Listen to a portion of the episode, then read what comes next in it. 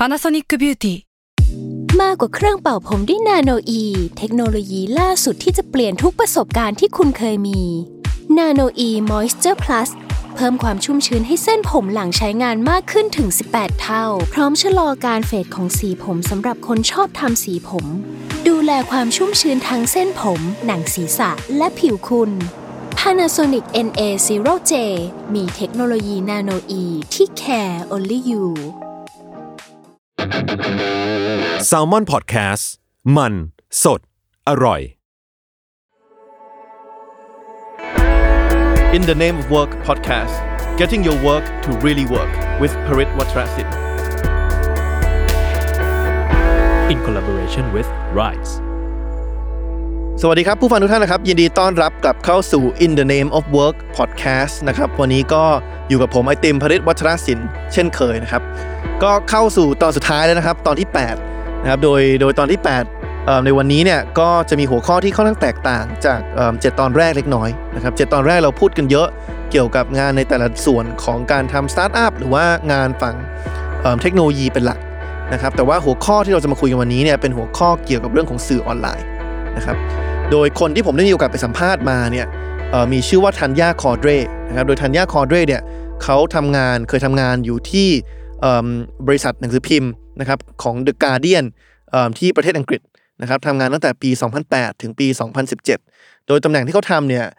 ก็คือตำแหน่ง Chief Digital Officer นะครับก็คือเรียกง่ายๆคือเป็นหัวหน้าทีมดิจิทัลนะครับที่ก็ประสบความสำเร็จอย่างมากในการพลิกโฉมหนังสือพิมพ์ Guardian เนี่ยให้ ปลี่ยนจากบริษัทที่ทำแค่หนังสือพิมพ์เป็นหลักเนี่ยสามารถมาทำสื่อดิจิทัลอย่างเต็มรูปแบบได้ แล้วก็สามารถเรียกว่าเป็นสื่อชั้นนำเลยนะครับในโลกของดิจิทัลในประเทศอังกฤษได้เหมือนกันนะครับโดยช่วงที่เขาทำงานอยู่ที่ The Guardian เนี่ยรายได้ต่อปีนะครับของฝั่งดิจิทัลของ The Guardian เนี่ยขึ้นไปถึง 70 ล้านปอนด์นะครับแล้วก็ในแต่ละเดือนเนี่ยมีจำนวนผู้ใช้ หรือว่าจำนวนคนที่เข้ามาอ่านบทความหรือว่าอ่านข่าวในเว็บไซต์ของ The Guardian เนี่ยถึง 114 ล้านคนต่อเดือน นะครับที่น่าสนใจคือ 114 ล้านเนี่ยเป็นจำนวนที่เยอะกว่าประชากรอังกฤษทั้งประเทศนะครับเพราะว่าประชากรอังกฤษอยู่ที่มัน 60 กว่าล้านคนนะครับการที่ The Guardian สามารถดึงดูด คนที่เข้ามาอ่านได้เอ่อถึง 114 ล้านคนต่อเดือนเนี่ยก็ถือว่าเป็นเป็นสัญญาณที่ที่เห็นชัดว่า Guardian เนี่ยก็ได้ขยายตลาดออกไปนอกจากประเทศอังกฤษแล้ว นะครับ โดยปัจจุบันทันย่าเขาก็ไม่ได้อยู่ Guardian แล้วนะครับ ตอนนี้ก็ไปเป็น director ที่ก็ก็ทำงานคล้ายๆกันก็คือช่วยดูแลเรื่องการการพลิกโฉมบริษัทให้ให้เข้าสู่โลกดิจิทัลมากขึ้นนะครับ โดยบริษัทที่เขาไปดูแลเนี่ยชื่อบริษัท Clarks นะครับซึ่งเป็นแบรนด์ที่ทำพวกรองเท้าแฟชั่น ตามร้านค้าต่างๆ ในประเทศอังกฤษนั่นเองนะครับโดย 2 หัวข้อที่ที่คุยกับคุณทันย่าในในในวันนี้นะครับก็จะแบ่งออกเป็น 2 ส่วนหลักๆส่วนแรกเนี่ยได้พูดคุยกับคุณธัญญาว่าในแวดวงสื่อเองเนี่ย ในช่วง 10 ปีที่ผ่านมาเนี่ยมันมีการเปลี่ยนแปลงอะไรไปบ้างนะครับในวันที่เราเริ่มเห็นโซเชียลมีเดียเข้ามามีบทบาทมากขึ้นเนี่ยบริษัทสื่อหลักๆ อย่าง The Guardian เนี่ยเขาปรับตัวยังไงบ้างนะครับแล้วก็หัวข้อที่ 2 ที่ทิ้งท้ายไว้คุณธัญญาคือว่าไม่ว่าจะในแวดวงสื่อหรือแวดวงอะไรก็ตามเนี่ยสมมุติเป็นบริษัทใหญ่บริษัทหนึ่งเนี่ยที่เริ่มเห็นถึงความจำเป็นที่ว่าจะต้องปรับเข้าสู่โลกดิจิทัลมากขึ้นนะครับเขาควรจะทำอย่างไรนะครับเพื่อให้สามารถตามทัน การเปลี่ยนแปลงของโลก แล้วก็ไม่ทำให้เขาเนี่ยถูกทิ้งไว้ข้างหลังนะครับ เพราะฉะนั้นวันนี้ก็เลยอยากจะมาแชร์เรียกว่าบทเรียนที่ที่ได้คุยกับคุณธัญญาไว้ใน 2 หัวข้อนี้เป็นหลักนะครับอาจะเริ่มต้นก่อนในเรื่องของแวดวงสื่อนะครับใครที่เป็นแฟนคลับพอดแคสต์เรานะครับแล้วไปฟังตอนแรกๆเนี่ยโดยเฉพาะตอนศูนย์ที่เราได้เกริ่นถึงรายการนี้เนี่ยจะได้ยินประโยคนึงที่ผมพูดไว้ว่า ไม่น่าเชื่อเลยนะครับว่าในปัจจุบันเนี่ยบริษัทสื่อที่ใหญ่ที่สุดในโลกเนี่ย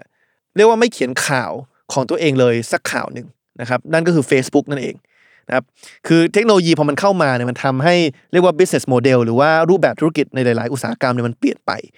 อย่างในแวดวงของการเดินทางเนี่ยเเราก็เห็นว่าบริษัทที่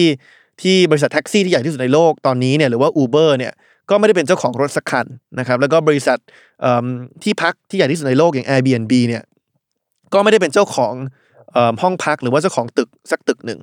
นะครับเช่นเดียวกันแวดวงสื่อก็เป็นแวดวงหนึ่งที่ถูก disrupt เรียกว่าถูกสะเทือน จากการเข้ามาของเทคโนโลยีการเข้ามาของโซเชียลมีเดียพอสมควรนะครับจนกลายเป็นว่าเนี่ยครับบริษัทสื่อที่ใหญ่ที่สุดในโลกเนี่ยกลับเป็นบริษัทที่ไม่ได้เขียนข่าวของตัวเองเลยสักชิ้นนะครับหรือว่าพวกโซเชียลมีเดียต่างๆไม่ว่าจะเป็น Facebook Twitter Instagram หรือแม้กระทั่ง TikTok เองที่ก็ที่ก็เติบโตอย่างรวดเร็วในช่วงช่วงปีที่ผ่านมานะครับโดยทันย่าเขาก็บอกนะครับว่าพอมันมีมาอย่างนี้เนี่ยมันก็ทำให้ คู่แข่งของ The Guardian เนี่ยมันเปลี่ยนไปมากนะครับคือถ้าย้อนกลับไปปี 2008 ในช่วงที่ทันย่าเขาเริ่มไปทำงานที่ The Guardian เนี่ย Guardian เองเขาก็จะมองว่าคู่แข่งหลัก ๆ ของเขาเนี่ยก็คือหนังสือพิมพ์ในประเทศอังกฤษด้วยกันนะครับไม่ว่าจะเป็นเอิ่ม The Times The Daily Telegraph หรือว่าหนังสือพิมพ์ต่างๆ ที่มีอยู่ในประเทศอังกฤษนะครับแต่ว่าพอ 10 ปีผ่านมาเนี่ยมันกลายเป็นว่าคู่แข่งเนี่ยมันมีหลากหลายรูปแบบมากขึ้นนะครับโดยทันย่าเขาบอกมันมี 3 แบบที่นอกเหนือจากหนังสือพิมพ์ในประเทศอังกฤษ อย่างแรกเนี่ย คือคู่แข่งในเชิงของหนังสือพิมพ์ หรือว่าบริษัทสื่อในในต่างประเทศ หรือว่าในประเทศอื่นนอกเหนือจากประเทศอังกฤษ คือพอมีเทคโนโลยีพอมีสื่อออนไลน์เข้ามาเนี่ยมันกลายเป็นว่า เราไม่ต้องจำกัดตัวเองด้วยขอบเขตของประเทศแหล้วคือสมมุติผมจะเขียนข่าวข่าวหนึงขึ้นมาแล้วอยากให้มีคนอ่านเนี่ยยิ่งถ้าเกิดว่าเป็นเป็นหนังสือพิมพ์ภาษาอังกฤษที่เขียนเป็นภาษาอังกฤษอยู่แล้ว ที่เป็นภาษาที่ที่หลายคนทั่วโลกไม่ว่าจะอยู่ประเทศไหน อาจจะเข้าใจแล้วก็สื่อสารได้อยู่แล้วเนี่ยมันทำให้ เรียกว่า The Guardian เนี่ยก็ต้องแข่งกับบริษัทสื่อในประเทศอื่นๆ เยอะมาก ที่จะมาแย่งชิง เรียกว่าตลาดผู้อ่าน คนที่ต้องการเสพข่าวภาษาอังกฤษนะครับเพราะฉะนั้นอย่างที่หนึ่งเนี่ยคือจะมีคู่แข่งที่เป็นเรื่องของอในรูปแบบของบริษัทสื่อนอกประเทศอังกฤษเนี่ยเข้ามาเยอะขึ้นนะครับส่วนคู่แข่งรูปแบบที่2นะครับก็คือเรื่องของพวกบริษัทโซเชียลมีเดียนะครับแน่นอนถ้าเกิดไปถามคนในบริษัทผมอย่างเงี้ยว่าวันๆเขาเสพข่าวจากไหนเนี่ยหลายคนก็จะพูดเป็นเสียงเดียวกันว่าเขาเสพข่าวจากโซเชียลมีเดียก็คือว่า อยากจะรู้ว่าข่าวสารบ้านเมืองเป็นอย่างไรเนี่ยก็เปิด Facebook เปิด Twitter ดู แล้วก็ดูว่ามันมีข่าวอะไรบ้าง ซึ่งแน่นอนบางส่วนก็อาจจะเป็นส่วนของบทความ หรือว่าส่วนของข่าวที่ถูกผลิตโดย โดยบริษัทสื่อต่างๆ นั่นแหละ แต่ว่าบางส่วนก็เป็นข่าวที่ที่เรียกว่ามาจากผู้ใช้งานทั่วๆไปนะครับอย่างใน Twitter เนี่ยเข้าไปก็จะเห็นเลยว่าบางครั้งเราเห็นทวีตของคนที่ไม่ใช่ไม่ได้เป็นคนที่ทำงานในบริษัทสื่อ หรือว่าไม่ไม่ได้เป็นตัว Account หรือว่าบัญชีของบริษัทสื่อต่างๆ แต่ว่าเป็น Account ของคนทั่วไปนั่นแหละที่ที่มีข่าวแล้วก็เขาก็แชร์แล้วก็พอมันเป็นข่าวที่น่าสนใจคนก็รีทวีตกันเยอะ เราก็เสพข่าวจากประชาชนทั่วไปด้วยกันนะครับส่วนอย่างที่3เนี่ยน่าสนใจมากทันย่าเขาบอกว่าคู่แข่งประเภทที่3เนี่ยคือเรื่องของเวลา เขาบอกว่าความจริงหนังสือพิมพ์อย่าง The Guardian หรือว่าบริษัทสื่ออย่าง The Guardian เนี่ยไม่ได้แข่งแข่งแค่กับหนังสือพิมพ์เจ้าอื่นบริษัทสื่อเจ้าอื่นหรือว่าโซเชียลมีเดียแค่นั้น เขาบอกว่าเขากำลังแข่งกับการเดินเล่นในสวนสาธารณะวันอาทิตย์ ผมชอบประโยคนี้มากคือเขาบอกว่า เขากำลังแข่งกับเวลาที่แต่ละคนมีว่าเขาจะเลือกใช้เวลานั้นไปกับการทำอะไรนะครับเขาจะเลือกว่าเขาจะเปิดเว็บไซต์ The Guardian มานั่งอ่านข่าว หรือเขาเลือกว่าเขาจะไปเดินเล่นจูงหมาในสวนสาธารณะนะครับ เพราะฉะนั้นนี่แหละครับมันเลยทำให้ธัญญาบอกว่า 10 ปีที่ผ่านมาเนี่ยสิ่งหนึ่งที่เปลี่ยนไปเยอะมาก คือเรื่องของประเภทของคู่แข่งที่บริษัทสื่ออย่างการเดียเนี่ยเจอนะครับ โดยเขาบอกว่าความสำเร็จที่เขามองว่าเข้ากับทีมเนี่ยสามารถทำได้หลักๆใน 10 ปีเนี่ยมันปรากฏตัวมาเป็น 2 สถิติ นะครับสถิติที่1เนี่ยคือเขาบอกว่าถ้าเราดูสัดส่วนผู้อ่าน The Guardian เนี่ยในช่วงปี 2008 ที่เขาเข้าไปกับ 2017 ที่เขาออกมาเนี่ยจะเห็นว่ามันมีการเปลี่ยนตัวจากสัดส่วนที่เป็นผู้อ่านที่อยู่ในประเทศอังกฤษเนี่ยค่อนข้างเยอะ มาเปลี่ยนเป็นสัดส่วนที่มีผู้อ่านที่มาจากนอกประเทศอังกฤษเนี่ยเยอะขึ้นนะครับส่วนอันที่สองเนี่ยเขาบอกว่าคือสถิติเรื่องของว่ารายได้มาจากไหนนะครับสมัยก่อนในรายได้หรือว่าสถิติการการอ่านข่าว หรือว่าการเข้ามาเข้ามาดูข่าวของ The Guardian เนี่ยยังคงเป็นเขาเรียกว่า print centric หรือว่ายึดติดกับสื่อสิ่งพิมพ์เป็นหลัก แต่ว่าพอเขาเข้าไปทำงานมาสักสิปีแล้วเนี่ยจะเห็นว่าการเดียนเนี่ยเปลี่ยนตัวมาเป็นบริษัทสื่อที่มีผู้ใช้งานหรือว่ารายได้จากส่วนของดิจิตอลเนี่ยเยอะขึ้นนะครับเพราะฉะนั้น2 shift หลักๆ หรือว่า 2 การเปลี่ยนแปลงหลักๆ ที่เขารู้สึกว่าเขากับทีมสามารถทำได้เนี่ยคือเปลี่ยนจากการเป็นบริษัทสื่อแค่ในประเทศอังกฤษ มาเป็นบริษัทสื่อให้กับทั้งโลก แล้วก็เปลี่ยนจากการเป็นบริษัทสื่อที่เน้นเรื่องของสื่อสิ่งพิมพ์เนี่ย หรือว่า print centric เนี่ยมาเป็นบริษัทสื่อดิจิตอลหรือว่าดิจิ t a ล centric มากขึ้นนะครับพอถามว่าแล้วมันมันเกิดอะไรขึ้นที่ทำให้เขาสามารถประสบความสำเร็จในการทำตรงนี้ได้ เพราะว่าก็ต้องยอมรับว่าอย่างบริษัทหนังสือพิมพ์หลาย ๆ แห่งเนี่ยก็มีความเป็นโอ s ส o ู l พอสมควร คือพอประสบความสำเร็จมาเยอะมากกับการทำสื่อสิ่งพิมพ์เนี่ยบางครั้งระยะเวลาในการปรับตัวเนี่ยก็ก็ใช้เวลาพอสมควรนะครับที่จะมายอมรับว่าโอเค ความจริงคนเนี่ยไม่ได้เสพสื่อด้วยการอ่านหนังสือพิมพ์แล้วนะ แต่ว่าเขาเสพสื่อจากการอ่านอ่านพวกเว็บไซต์หรือว่าอ่านพวก ข่าวในในในช่องทางออนไลน์มากขึ้นนะครับธัญญาก็บอกว่าไม่ใช่เรื่องง่ายเหมือนกันเพราะว่าผู้บริหารการเดียนบางคนเนี่ยก็ก็อาจจะยังมีความคิดแบบนั้นอยู่บ้างนะครับ คือยังมีความดื้อหรือว่าความต่อต้านการเปลี่ยนแปลงอยู่ในระดับหนึ่งนะครับ แต่ว่าเขาก็ชื่นชมนะว่าผู้บริหารการเดียนถือว่ามีวิสัยทัศน์ที่ที่ตามเรื่องพวกนี้ทันเนี่ยมากกว่าคู่แข่งหรือว่ามากกว่าหนังสือพิมพ์ ในประเทศอังกฤษเจ้าอื่นเยอะมากนะครับพอถามไปว่าแล้วเขาได้ลองทำอะไรในฐานะ Chief Digital Officer เนี่ยก็มีหลายอย่างนะครับ อย่างแรกเลยเนี่ยเขาบอกว่าเขาเขาเริ่มจากการเปลี่ยนชื่อเว็บไซต์เขา หรือว่าชื่อโดเมนของเว็บไซต์ The Guardian โดยเปลี่ยนจาก www.guardian.co.uk เนี่ยเปลี่ยนไปเป็น www.theguardian.com นะครับอาจจะฟังดูเป็นเรื่องที่เล็กนะครับ แต่เขาบอกว่ามันไม่มันไม่เล็กเลยนะครับ การการทำตรงนี้ทั้งในเชิงของจำนวนวิศวกร หรือว่าเอนจิเนียร์ที่ต้องใช้ในการจะเปลี่ยนทุกอย่างใหม่หมดเนี่ยทั้งในเชิงของแรงเสียดทานที่เขาเจอจากคนที่รู้สึกว่าเอ้ยเสียดายจังเลย เพราะว่าสมัยก่อนเนี่ยคือเวลาคน Google เนี่ย ชื่อคำว่า Guardian เนี่ยมันก็จะยึดติดกับตัวเว็บไซต์เก่า ก็คือก็คือ guardian.co.uk เอ่อพอมาเปลี่ยนโดเมนเนมมาเป็น theguardian.com เนี่ยเขาบอกมันก็จะเสียหรือพวกประวัติ หรือว่าแต้มที่เขาเก็บสะสมตรงนี้มาเนี่ยพอสมควรนะครับ แต่ว่าเขาบอกว่าผลลัพธ์ที่ได้มาจากการเปลี่ยนตรงนี้มันก็ส่งผลโดยตรงเลย ต่อการที่ทำให้สามารถเรียกผู้อ่านที่มาจากนอกประเทศอังกฤษได้มากขึ้น พอเริ่มทำตรงนี้เสร็จปุ๊บเนี่ยพอไปดูถึงถึงยอดของผู้ใช้ที่เข้ามาในเว็บไซต์ The Guardian เนี่ย จะเห็นเลยว่าหลายครั้งเนี่ยมาจากข่าวที่ไม่ได้เป็นข่าวในประเทศอังกฤษด้วยซ้ำเขาบอกว่าตอนที่มีเรื่องของ Charlie Hebdo ในประเทศฝรั่งเศสเนี่ยกลายเป็นว่าพอคน search เกี่ยวกับข่าวเรื่องนี้ปุ๊บเนี่ยหลายคนเนี่ยถูกเป็นคนจากในประเทศฝรั่งเศสเนี่ยถูกดึงเข้ามาในเว็บไซต์ theguardian.com เยอะขึ้น ก็คือ search เป็นคนฝรั่งเศสในประเทศฝรั่งเศส search เกี่ยวกับข่าวของฝรั่งเศสเนี่ยแต่กลับไปเจอบทความเกี่ยวกับข่าวเรื่องนี้ ของ The Guardian ซึ่งเป็นหนังสือพิมพ์ภาษาอังกฤษแล้วก็ถูกดึงเข้ามาในเว็บไซต์ The Guardian เขาบอกว่าการเปลี่ยนโดเมนตรงนี้มันก็มันก็สำคัญมากในการที่ทำให้ตรงนั้นเนี่ยมันเกิดขึ้นได้ง่ายขึ้นนะครับแต่แน่นอนเขาบอกว่ามันไม่ใช่แค่เรื่องการเปลี่ยน domain name อะไรอย่างเดียวที่ทำให้ทำให้ The Guardian สามารถได้รับความสนใจจากผู้อ่านนอกประเทศอังกฤษ หรือว่าจากแวดวงดิจิทัลมากขึ้น แต่เขาบอกว่ามันต้องเปลี่ยนทัศนคติด้วย เขาบอกว่าสมัยก่อนเนี่ยสมัยที่ยังไม่มีสื่อออนไลน์เข้ามาเนี่ย เวลามีข่าวเรียกว่าข่าว breaking news หรือว่าข่าวด่วนเข้ามาบริษัทสื่อหนังสือพิมพ์หลายแห่งเนี่ยมักจะมีทัศนคติประมาณว่า ถ้าจะปล่อยข่าวเนี้ยต้องปล่อยในหนังสือพิมพ์ในวันรุ่งขึ้นนะครับพูดง่ายๆคือสมมุติว่ามีข่าวใหญ่มากเข้ามาเนี่ยเขาบอกสมัยก่อนเนี่ยผู้บริหารบริษัทหนังสือพิมพ์เนี่ยก็จะรู้สึกว่าโอเคต้องเก็บไว้ ก็คือว่าสมมติว่าข่าวเข้ามาช่วงสักห้าโมงเย็นวันวันจันทร์เนี่ยก็คือว่าต้องเก็บไว้เพื่อไปใส่ไว้ในเป็นเป็นหน้าหนึ่งสำหรับวันอังคาร พื่อที่ว่าโอ้โหมันจะเป็นข่าวที่แบบว่าคนให้ความสนใจเยอะมากแล้วก็มาซื้อหนังสือพิมพ์วันอังคารเพื่อไปอ่านข่าวนี้ สมัยก่อนเนี่ยเขาจะมองแบบนั้น แต่เขาบอกว่า The Guardian เนี่ยเป็นที่ที่ปรับตัวเร็วมากในการเปลี่ยนมุมมอง ว่าพอมันมีโลกออนไลน์เข้ามาเนี่ยมันไม่เหมาะสมแล้วแล้วก็ไม่ make sense แล้วที่เราจะตุนข่าวนั้นไว้นะครับเพราะเราตุนไว้เนี่ยสมมติว่าข่าวมามาเย็นวันจันทร์เนี่ยเราบอกเราจะตุนไว้เพื่อที่ว่าจะได้ขายหนังสือพิมพ์ วันอังคารได้ดี เพราะว่าจะได้มีข่าวเอ่อพาดหัวหน้าหนึ่งที่มันน่าสนใจเนี่ย กว่ามันจะถึงเช้าวันอังคารเนี่ยปรากฏทุกคนมันรู้ข่าวนี้หมดแล้ว มันไม่ทันแล้วนะครับแต่ว่าเขาบอกว่าผู้บริหารหรือว่าบกหนังสือพิมพ์สมัยก่อนเนี่ยก็จะมีความดื้อตรงนี้อยู่ ก็จะยังมีความรู้สึกหรือว่าความคิดแบบเก่าๆแบบเดิมอยู่ว่าจะต้องจะต้องตุนข่าวไว้ก่อนเพื่อไปปล่อยในวันรุ่งขึ้น แต่ว่าวิสัยทัศน์ของผู้บริหาร The Guardian แล้วก็ด้วยการทำงานของทันย่าแล้วก็ทีมของเขาเนี่ยไปช่วยปรับทัศนคติของของ The Guardian ให้เปลี่ยนตรงนี้นะครับแล้วเขาบอกว่าครั้งแรกที่ลองใช้ดูเนี่ยคือคือตอนที่มันมีข่าวเรื่องของเอ็ดเวิร์ดสโนว์เดนนะครับเข้ามา พอมีข่าวเรื่องเอ็ดเวิร์ดสโนว์เดนเข้ามาเนี่ยเขาบอกว่าตอนนั้นเนี่ยทาง The Guardian ตัดสินใจปล่อยข่าวเรื่องนี้เนี่ยผ่านช่องทาง Twitter เป็นช่องทางแรกในในกลางวันวันอาทิตย์เลยนะครับแล้วเขาบอกโอ้โหได้รับกระแสตอบรับเอิ่มยอดคนกดเข้ามายอดคนเข้ามาอ่านข่าวนั้นของ The Guardian แล้วก็ไปอ่านข่าวอื่นๆต่อของ The Guardian เนี่ยสูงมากจนมันทำให้เหมือนกับว่าทุกคนใน Guardian เห็นเห็นพ้องต้องกันแหละ คือได้ได้ได้ฉันทามติแล้วว่าโอเค การทำสื่อรูปแบบใหม่เนี่ยคือไม่ใช่การตุนข่าวไว้ไปปล่อยในหนังสือพิมพ์วันรุ่งขึ้น แต่ว่ามาปุ๊บต้องปล่อยเลย และปล่อยช่องทางออนไลน์นะครับ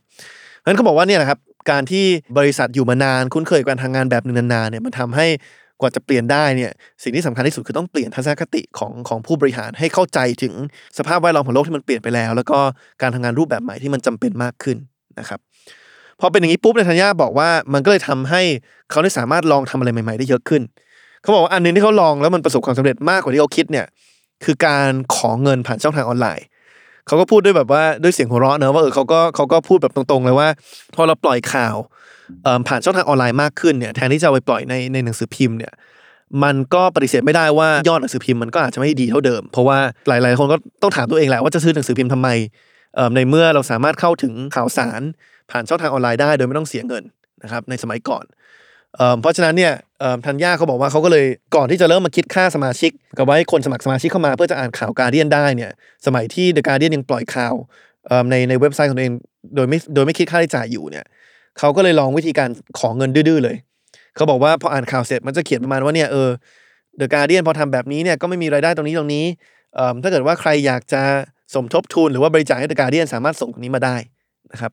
ปรากฏว่าเขาบอกว่า เอ้ยเขาแปลกใจมากว่ามีคนส่งเข้ามาจริง ๆ คือเขาบอกว่าทุกอาทิตย์เนี่ยจะมีซองจดหมายที่ส่งเข้ามาหาที่เดอะการเดียเนี่ยพร้อมกับเงินอยู่ในซองจดหมายเยอะมาก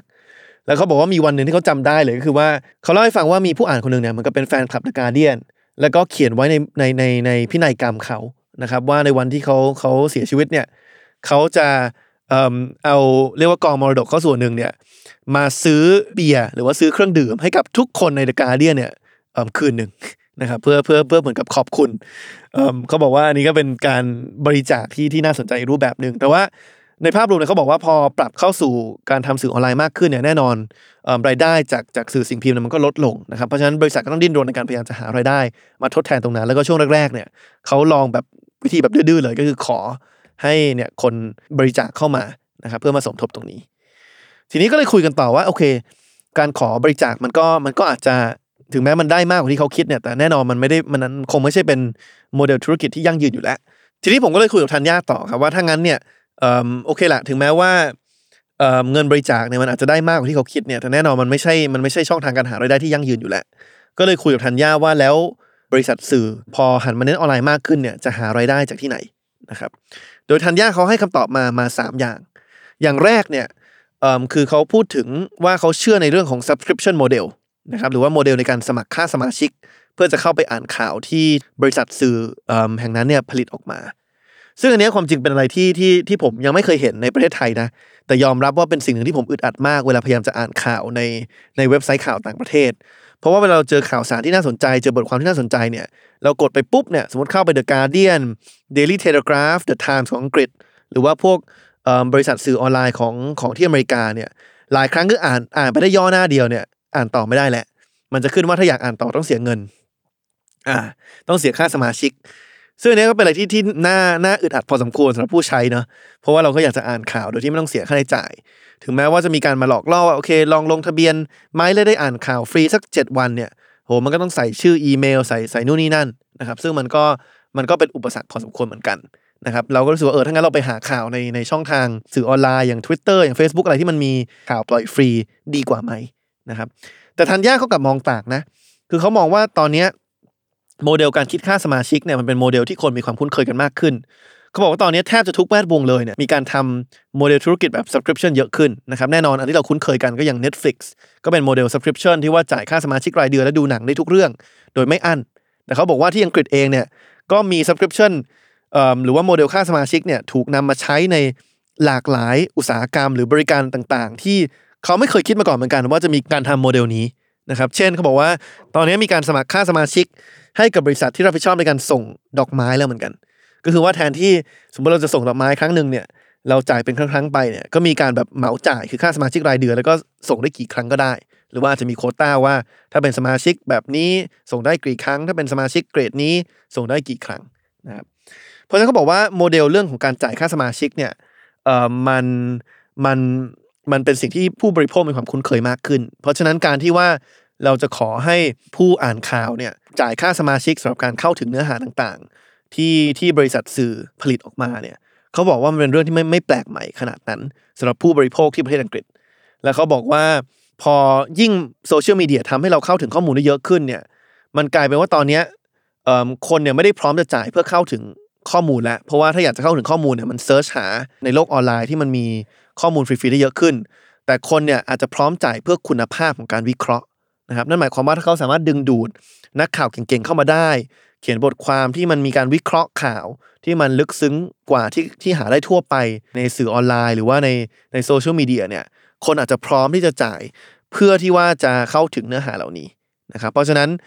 โอเคแหละเขาบอกว่ามันก็มีความท้าทายอยู่ แต่ว่าเขาคิดว่าคนมีความตอบรับมากขึ้นในการจ่ายจ่ายค่าสมาชิก และยิ่งถ้าเกิดว่าบริษัทสื่อเจ้าไหนเนี่ยสามารถแสดงให้เห็นว่าเนื้อหาของเขาเนี่ยมันมีคุณภาพจริง ๆ เนี่ยมันทำให้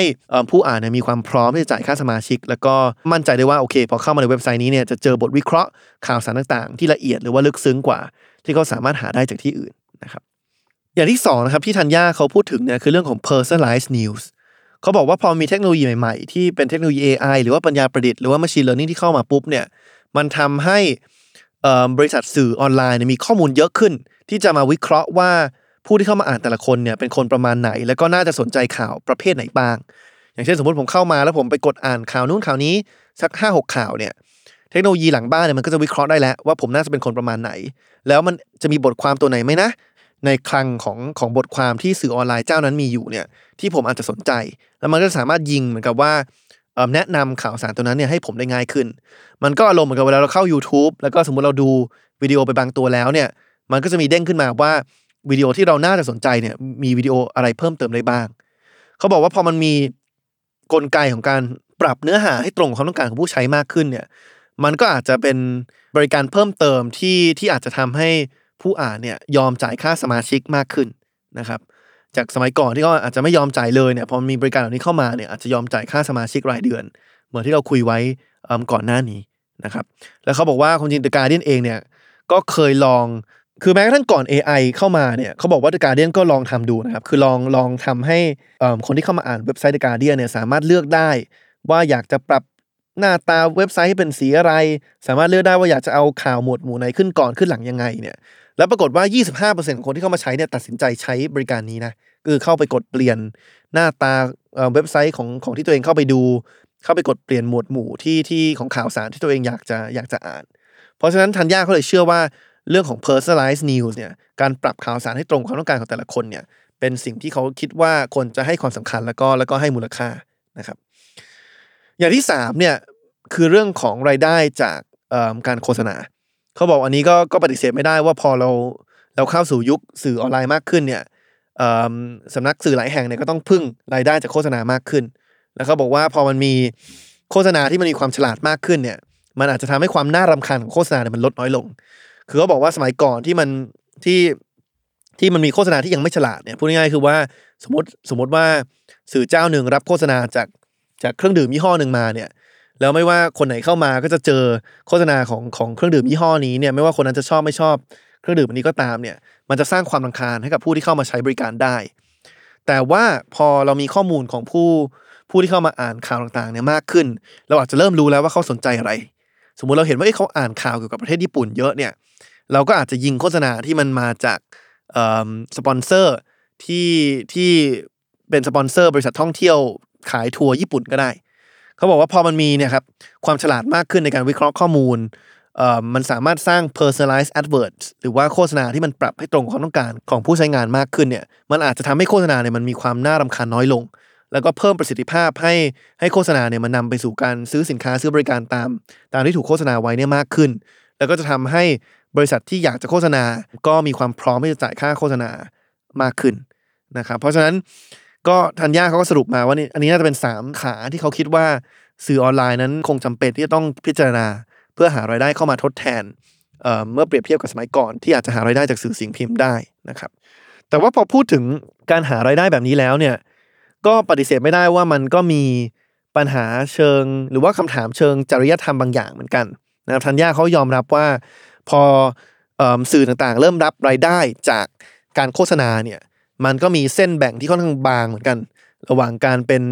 สื่อที่ทำหน้าที่ในการตรวจสอบการทำงานหรือว่าตรวจสอบตามหาข้อเท็จจริงของข่าวแต่ละกรณี กับการเป็น PR ให้กับบริษัทที่มาสปอนเซอร์โฆษณาเหล่านั้นนะครับ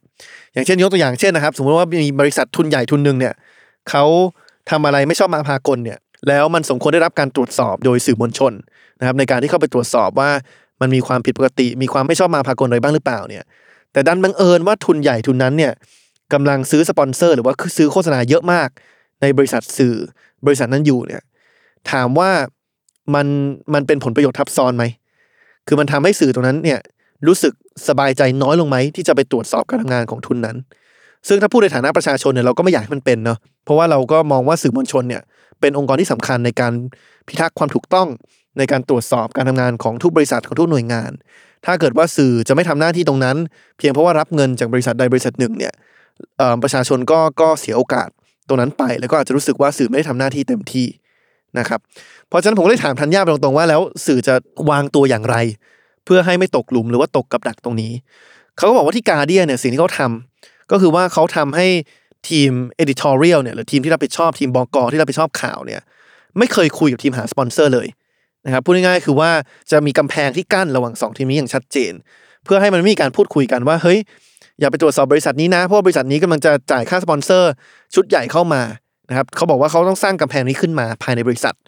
เพื่อให้อ่อไม่ไม่ให้มีความลำบากใจเกิดขึ้น หรือว่าผลประโยชน์ทับซ้อนเกิดขึ้น ที่ทำให้สื่อมวลชนไม่สามารถทำหน้าที่ได้เต็มที่ในการตรวจสอบ ความไม่ชอบมาพากลของหน่วยงานต่างๆ หรือว่าบริษัทต่างๆนะครับสมมุติผมเปลี่ยนตัวอย่างเมื่อกี้เนี่ยจากบริษัทบริษัทหนึ่งเนี่ย ไปเป็นรัฐบาลเนี่ยอันนี้ยิ่งหนักขึ้นไปใหญ่ สมมติรัฐบาลจ้างสื่อเอเจ้าหนึ่งเนี่ยให้ทำโฆษณาอะไรบางอย่างเนี่ยแล้วเกิดวันรุ่งขึ้นเนี่ยรัฐบาลทำอะไรไม่ชอบมาพากลเนี่ยถ้าสื่อเจ้านั้นเนี่ยไม่ทำหน้าที่ไปตรวจสอบรัฐบาลเพียงเพราะว่ารัฐบาลเนี่ยมีโปรเจกต์ที่ช่วยเสริมรายได้กับบริษัทสื่อนั้นอยู่เนี่ยก็ต้องถือว่าสื่อนั้นเนี่ยทำหน้าที่ตกหล่นบกพร่องนะครับในการตรวจสอบทวงดุลภาครัฐนะครับเพราะฉะนั้นอันนี้อันนี้สำคัญมากว่า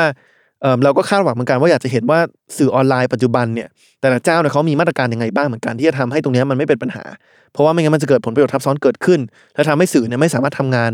ที่ที่ที่ควรจะทำได้อย่างเต็มที่นะครับการเดียนเขาบอกว่าเขาก็สร้างกำแพงนี้ขึ้นมา แต่ว่าเขาก็ยอมรับว่ามันก็มันจะเพียงพอหรือไม่เพียงพอเนี่ยมันก็บางครั้งมันขึ้นอยู่กับ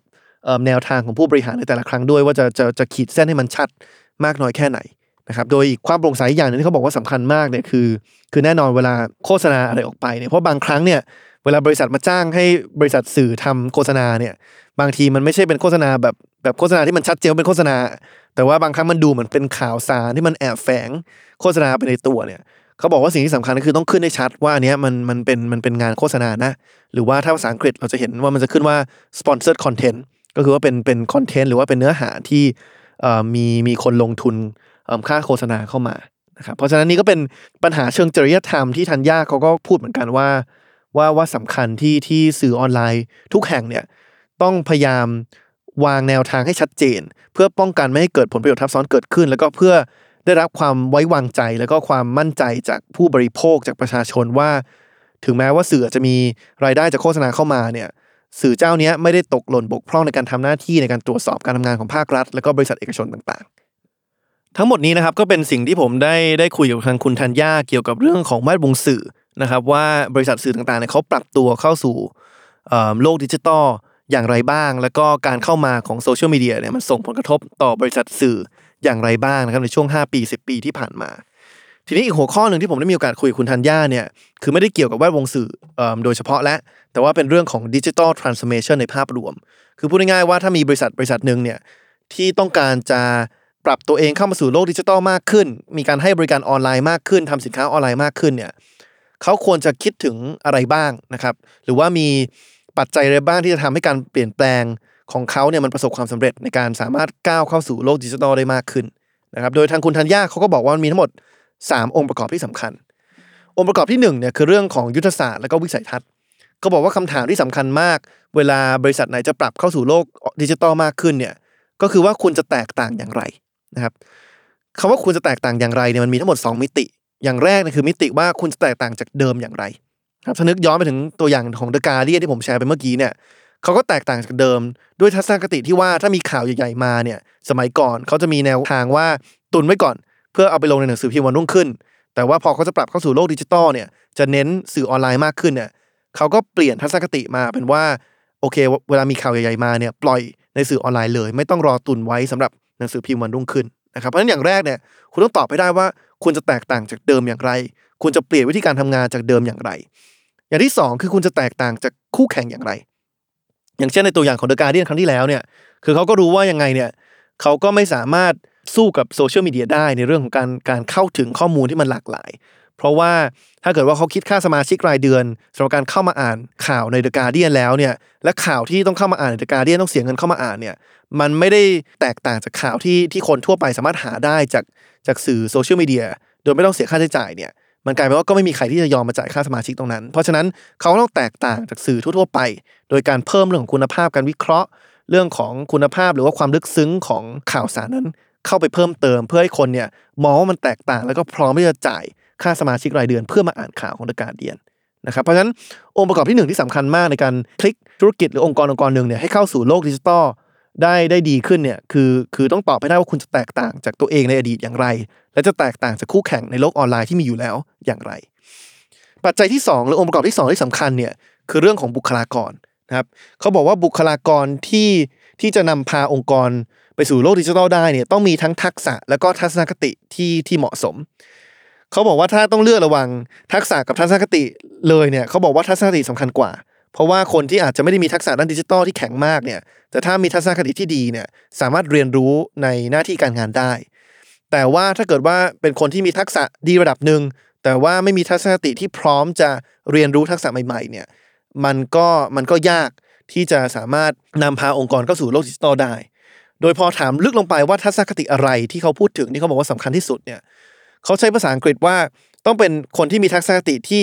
comfortable with uncertainty หรือว่ามีความสบายใจที่จะอยู่ท่ามกลางความไม่แน่นอน เขาบอกว่าการทำธุรกิจ หรือว่าการให้บริการการทำสินค้าอะไรก็ตามผ่านโลกออนไลน์เนี่ยต้องยอมรับว่ามันมีการเปลี่ยนแปลงที่รวดเร็ว และเกิดขึ้นบ่อยมาก แล้วก็บางครั้งคาดการไม่ได้นะครับ เพราะฉะนั้นสิ่งหนึ่งที่คุณจะเจอแน่นอนเลยเนี่ยคือความไม่แน่นอนนะครับในโลกออนไลน์กระแสมันมากระแสมันไปเร็วมากนะครับ เพราะฉะนั้นถ้าเกิดว่า ถามถึงทีมที่จะเหมาะสมในการพาองค์กรไปสู่โลกดิจิทัลเนี่ยต้องเป็นทีมที่มีความยืดหยุ่น แล้วก็มีความพร้อมที่จะปรับทิศทางอยู่สม่ำเสมอท่ามกลางความไม่แน่นอน หรือว่าท่ามกลางกระแสหรือว่าความต้องการของผู้บริโภคที่มันเปลี่ยนไปในทุกๆวันนะครับส่วนองค์ประกอบที่3เนี่ยเขาบอกว่าคือเป็นวิธีการทำงานนะครับคือถ้าเราอยากจะให้บริการออนไลน์ที่มันมีคุณภาพ หรือว่าทำสินค้าออนไลน์ที่มีคุณภาพเนี่ยต้องเป็น วิธีการทำงานที่ที่มุ่งเน้นในการหาข้อมูลเป็นหลัก หรือว่าหรือว่าขับเคลื่อนโดยข้อมูลพูดง่ายๆคือก่อนจะตัดสินใจว่าจะไปด้านทาง A หรือทาง B เนี่ยต้องเอาข้อมูลมากางให้เร็วที่สุดวิเคราะห์ข้อมูลได้เร็วที่สุด เพื่อจะดูว่าข้อมูลมันบอกว่าเราควรจะไป A หรือไป B นะครับสำคัญมากว่าเราต้องคุยกับผู้ใช้อยู่บ่อยๆครับว่าว่าผู้ใช้ผู้บริโภคต้องการอะไร เพื่อจะปรับรูปแบบของสินค้า หรือว่าบริการของเราให้ตรงกับความต้องการของผู้ใช้ แล้วก็ในเมื่อกระแสออนไลน์มันเปลี่ยนไปเร็ว ในเมื่อโลกดิจิตอลมันเปลี่ยนไปเร็วอยู่ตลอดเวลาเนี่ย สำคัญมากว่าเราต้องมีทัศนคติที่พร้อมจะทดลองอะไรใหม่ๆอยู่ตลอดเวลา คืออย่าไปเสียเวลา 1 ปีในการสร้างสินค้าสินค้าหนึ่งที่ยังไม่ได้ถูกการทดลองในตลาดก่อน ว่าผู้บริโภคเนี่ยต้องการใช้จริงหรือเปล่า แต่ว่าเราต้องลองสร้างอาจจะเวอร์ชันที่ไม่สมบูรณ์แบบมากขึ้นมาก่อน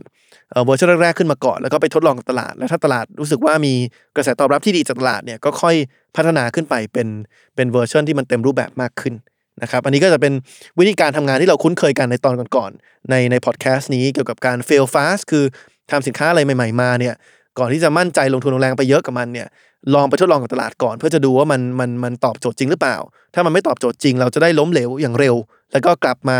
พัฒนาสินค้าใหม่ที่ตอบโจทย์ตลาดมากขึ้นอย่างรวดเร็ว ไม่ได้เสียเวลาเยอะเกินไปกับสินค้าที่ท้ายสุดแล้วไม่ได้ตอบโจทย์ผู้บริโภคเลยนะครับเพราะฉะนั้นอันนี้เป็นสามองค์ประกอบที่เขาบอกว่าสำคัญมาก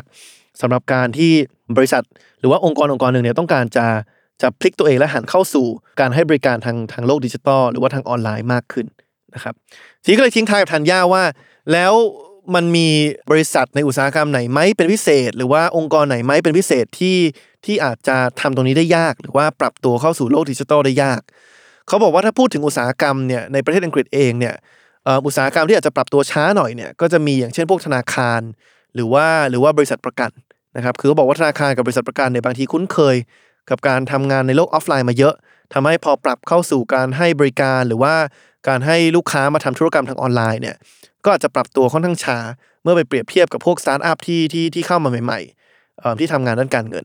ทีนี้พอคุยกับธัญญาทิ้งท้ายไว้เนี่ยว่ามันมีองค์กรไหนไหมที่ที่ปรับตัวเข้าสู่โลกออนไลน์ ปรับตัวเข้าสู่การให้บริการทางดิจิทัลช้าสุดเนี่ย ธัญญาก็ก็พูดขึ้นมาว่าองค์กรนึงที่ช้ามากนี่คือภาครัฐนะครับอันนี้คงไม่ได้เป็นสิ่งที่แปลกใจมากสำหรับเราคนไทยกันเอง หรือว่า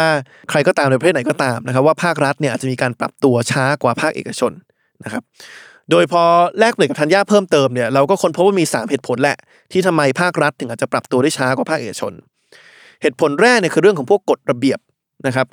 พอมันมีภาครัฐเข้ามาเกี่ยวข้องเนี่ยแน่นอนกฎระเบียบต่างๆเนี่ยมันอาจจะมีความเข้มงวดขึ้นนะครับ ภาครัฐจะทำอะไรได้ไม่ได้เนี่ย มันอาจจะขยับตัวได้ยากกว่าภาคเอกชน ส่วนหนึ่งเนี่ยมันมามันอาจจะมาจากความความเสี่ยงที่ภาครัฐรับได้น้อยกว่านะพูดง่ายๆคือสมมติภาคเอกชน บริษัทบริษัทหนึ่งเนี่ยเอาง่ายๆเลยบริษัทผมเงี้ยสมมติอยากจะลองทำฟีเจอร์อะไรใหม่ ๆ ขึ้นมาเนี่ยให้นักเรียนที่เข้ามาเรียนในแอปเราออนไลน์เนี่ยเราลองทำไปสมมติมันล้มเหลว สมมติมันใช้ไม่ได้ มันปัญหามันมันมีระบบมันติดขัดเนี่ย ก็ไม่ได้เสียอะไรมากแน่นอนโอเค คนที่เข้ามาใช้อาจจะไม่พึงพอใจ อาจจะไม่ happy กับแอปเรา อาจจะมีความรู้สึกที่แย่ลงกับแอปเรา แต่ในภาพรวมมันไม่ได้มีอะไรคอขาดบาดตายที่ที่ที่เป็นปัญหามากนะครับ แต่พอเป็นภาครัฐแล้วเนี่ย ถ้าทำอะไรออกไปได้ล้มเหลวเนี่ยโอ้โหมันมันมีผลกระทบที่มันที่มันใหญ่หลวงกว่านะครับ ยิ่งถ้าเกิดว่าเป็นบริการหรือว่าธุรกรรมอะไรบางอย่างที่มันมีความสำคัญมากต่อต่อรายได้รายจ่ายของประชาชน นะครับสมมุติว่ายกตัวอย่างง่ายๆ เลยสมมุติว่ามีการจ่ายสวัสดิการอะไรบางอย่างผ่านช่องทางออนไลน์ แล้วเกิดล้มเหลวขึ้นมาเนี่ยโอ้โหกลายเป็นว่าจ่ายเข้าผิดบัญชี หรือว่าคนที่ควรจะได้รับไม่ได้รับ คนที่ไม่ควรได้รับกลับได้เงินตรงนั้นไปแทนเนี่ยความเสียหายตรงนี้มันมันกอบกู้กลับมายากลำบากพอสมควรนะครับ แล้วก็ภาพลักษณ์ที่รัฐเสียไปเนี่ยมันก็เป็นภาพลักษณ์ที่ที่ที่ก็หนักหนาสาหัสเหมือนกันนะครับ เพราะฉะนั้นเนี่ยพอความเสี่ยง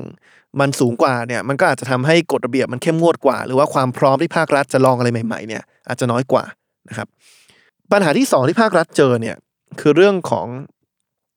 ความจำเป็นที่จะต้องครอบคลุมประชาชนทั้งร้อยเปอร์เซ็นต์นะครับคือสมมุติว่าเป็นภาคเอกชน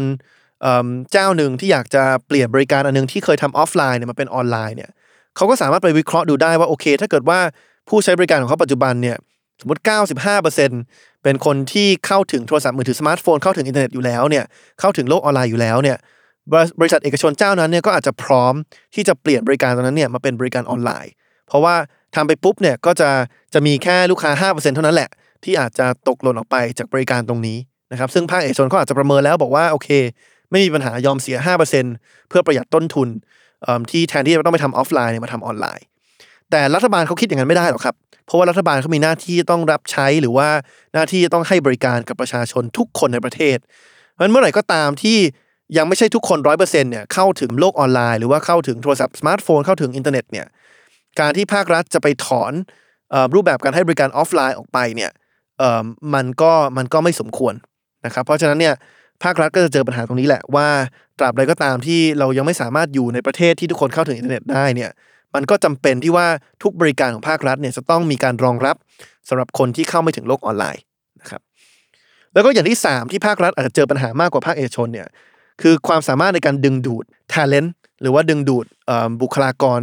ดิจิทัลหรือว่าบุคลากรที่มีความเชี่ยวชาญด้านดิจิทัลหรือว่าด้านเทคโนโลยีเนี่ยที่เข้าไปทำงานนะครับ